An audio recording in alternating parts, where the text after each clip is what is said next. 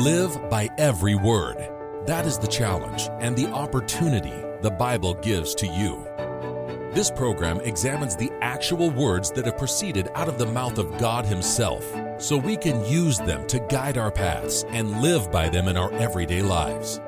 This is Live by Every Word. Thanks for joining me today here on Live by Every Word.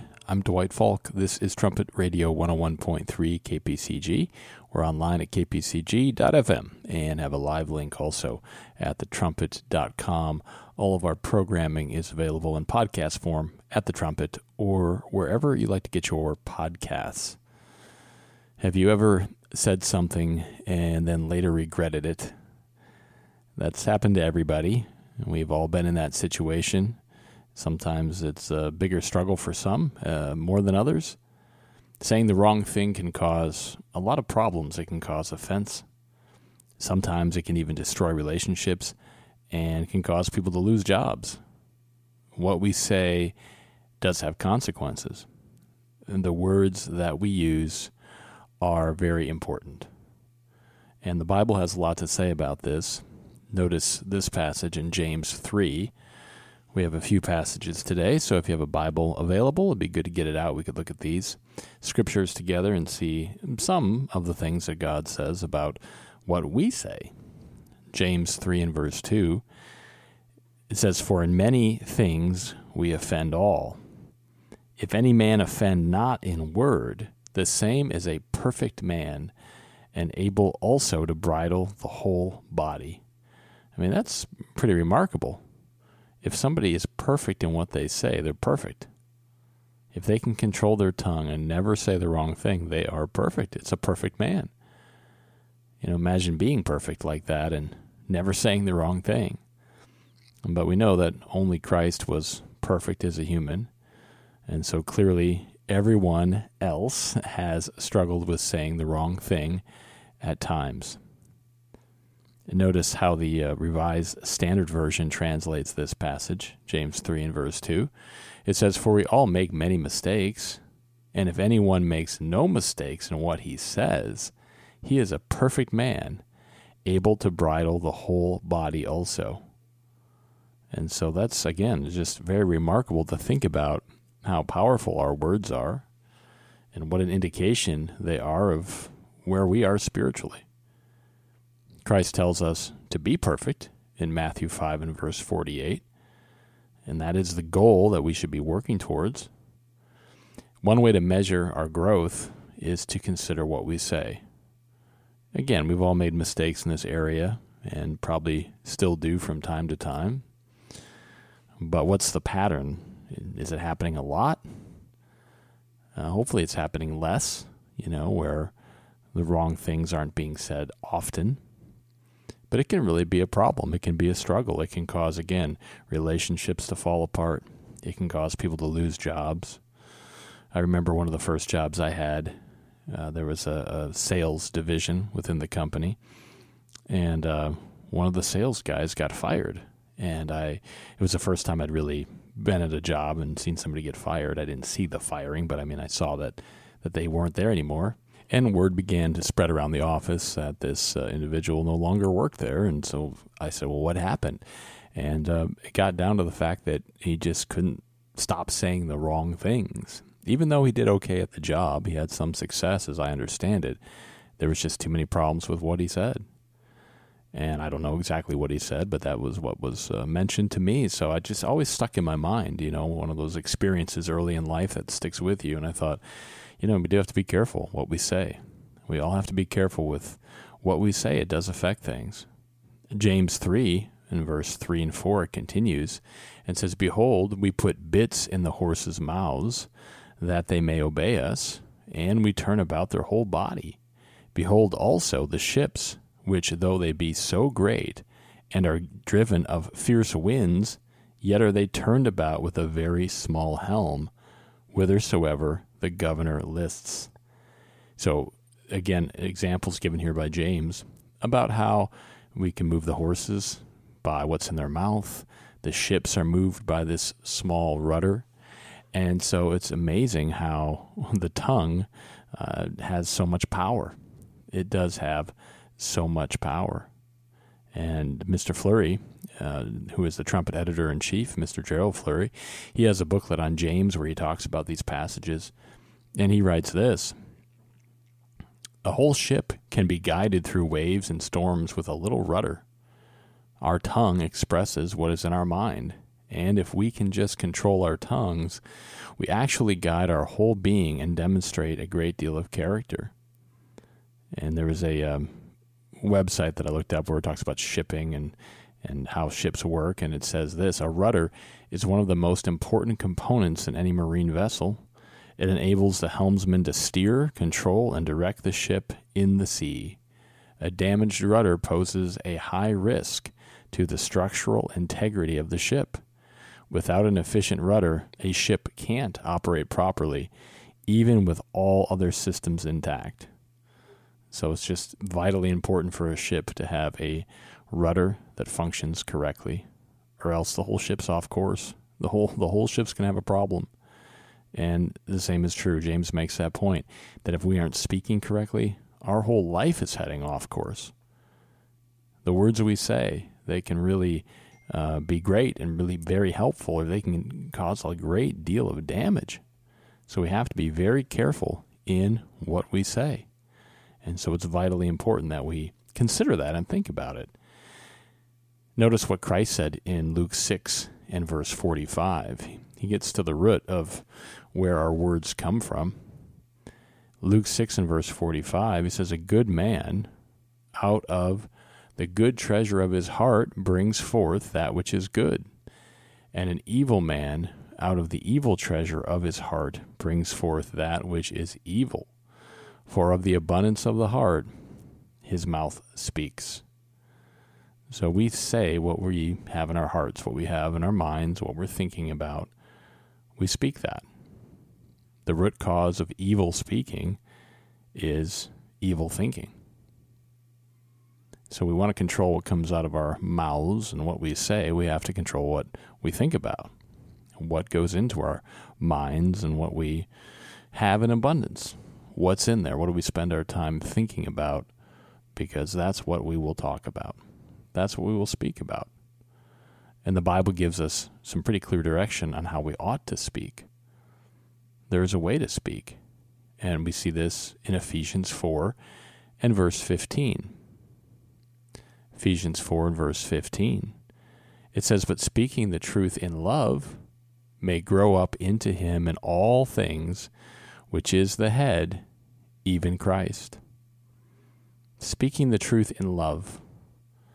That's what we need to be doing. And now, a person could say something that is true, but not say it in love.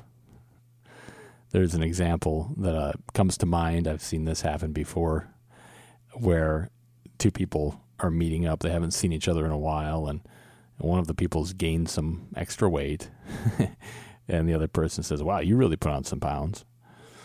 Well, that's true, right? But it's not helpful. It's not loving. It's not being said uh, in any way that would be a help to the person. Technically, it's true. They did speak the truth, but they didn't speak it in love you know, now if they pulled the person aside and, you know, it was the right time and they felt like they had that type of relationship where they could, you know, help them out with some health issues, that, that might be a different story. But, you know, just to say something that's uh, offensive like that, it didn't help anybody. And it just caused offense and it, it puts a strain on relationships. So we have to speak the truth, but we have to do it in love in a way that will help, in a way that will, will be beneficial. What we say should always be true, but it should be said in in a loving way, in a helpful way, as we'll look at. And sometimes it's better to not say anything because it wouldn't be helpful in the moment. Sometimes it's better just to wait. It takes wisdom, and we have to pray for that and ask God to give us that.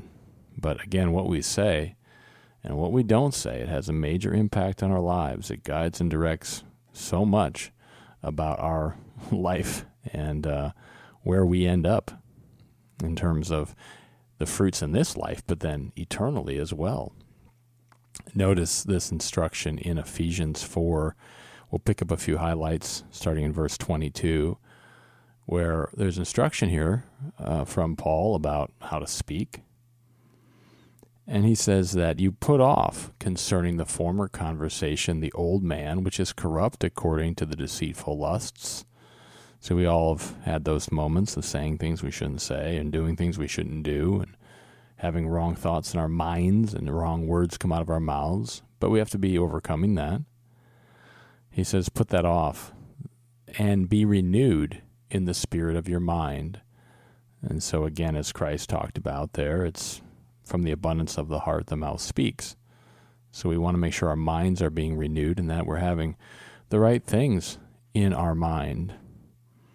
It says, in that you put on the new man, which after God is created in righteousness and true holiness. That when we're converted, we become a new man. We change. We become a new person. We don't live and think and speak like we used to. Instead, we begin to think more and speak more like God does. Philippians 2 5 says, Let this mind be in you, the mind of Christ. So that's what we need in our mind. If that's in our mind, that we'll speak that way. It says, And put on the new man, which after God is created in righteousness and true holiness. Wherefore put away lying. Here are some of the things to not do, not speak. Put away lying. Don't lie. Of course, that's one of God's commandments. Don't lie. Speak every man truth with his neighbor. Speak the truth. Further, it says, Let no corrupt communication proceed out of your mouth, but that which is good to the use of edifying. Again, this is talking about speaking the truth in love. Don't speak in a way that's corrupt, it's corrupt communication, but speak that which is good to the use of edifying. It'll be helpful. It'll be beneficial. You know, you can go into a situation and think, okay, well, what what could I say here, and would it be helpful? How could I be helpful here with what I say? It's powerful. You know, saying the wrong thing causes a lot of destruction, but saying the right thing, it causes health and growth. It, it edifies. It says that it may minister grace unto the hearers. You know, that's the type of a person that people want around. They want that person around because they, they're helpful in what they say. It says, Let all bitterness and wrath and anger and clamor and evil speaking be put away from you with all malice. Get rid of all those things. Those are things that shouldn't be in our minds and they shouldn't be um, influencing the words we speak. We shouldn't be speaking in a way that's bitter or that's wrathful and angry and and uh, evil. We need to put all that away. Put away the malice. But instead, as we just read there, we need to uh, speak that which is good to the use of edifying.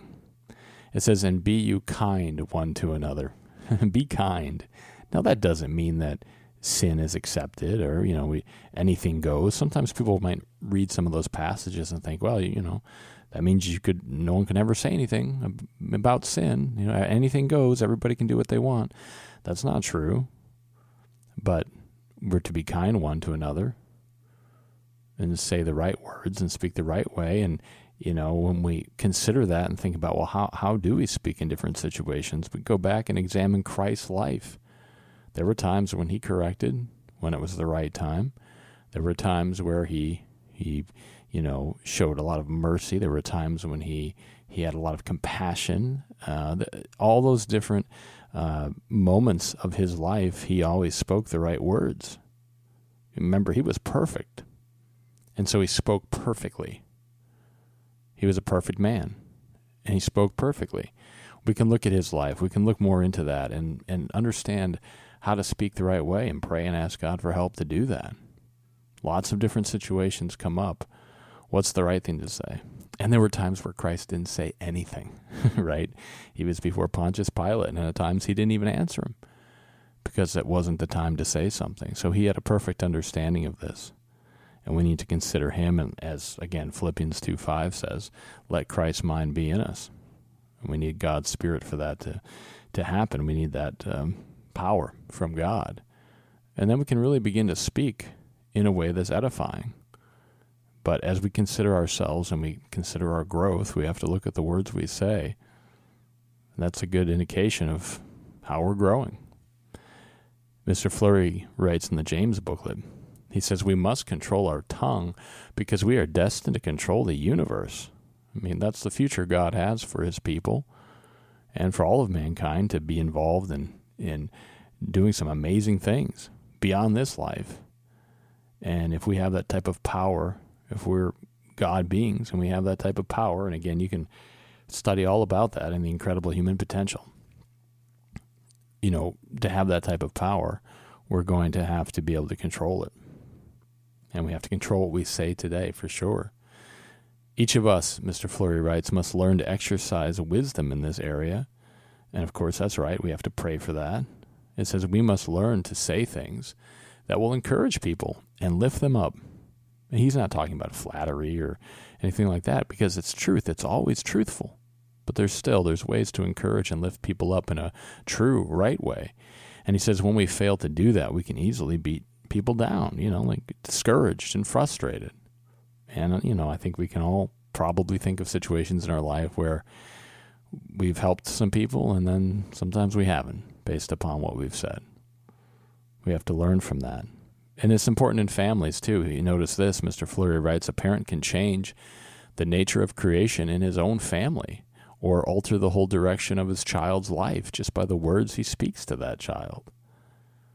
Once your communication begins turning negative, that cycle becomes destructive very quickly he says. We must repent and watch our tongue. Christ holds each one of us accountable for every word we utter. And that's true. I mean, every word we say is um, something that we're held accountable for. We can see this in Matthew 12 and verse 36. Matthew 12 and verse 36, Christ says, But I say unto you, that every idle word that men shall speak, they shall give account thereof in the day of judgment and we have to take that seriously, um, and realize we have to be very careful with what we say.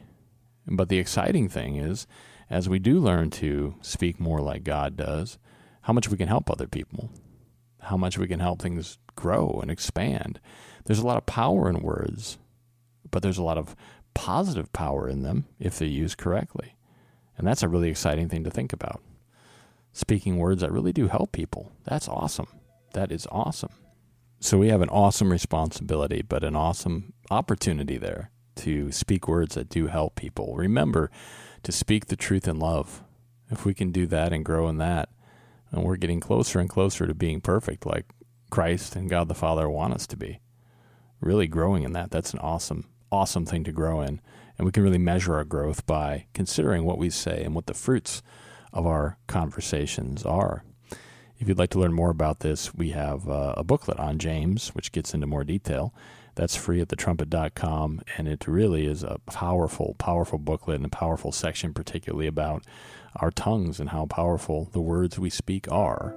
So that's free at thetrumpet.com. That's the James booklet. You can get that there.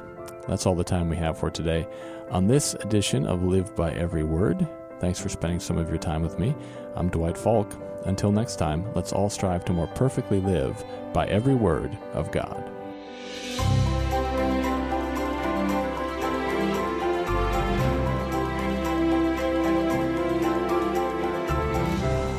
You've been listening to Live by Every Word on Trumpet Radio 101.3 KPCG and online at kpcg.fm and thetrumpet.com.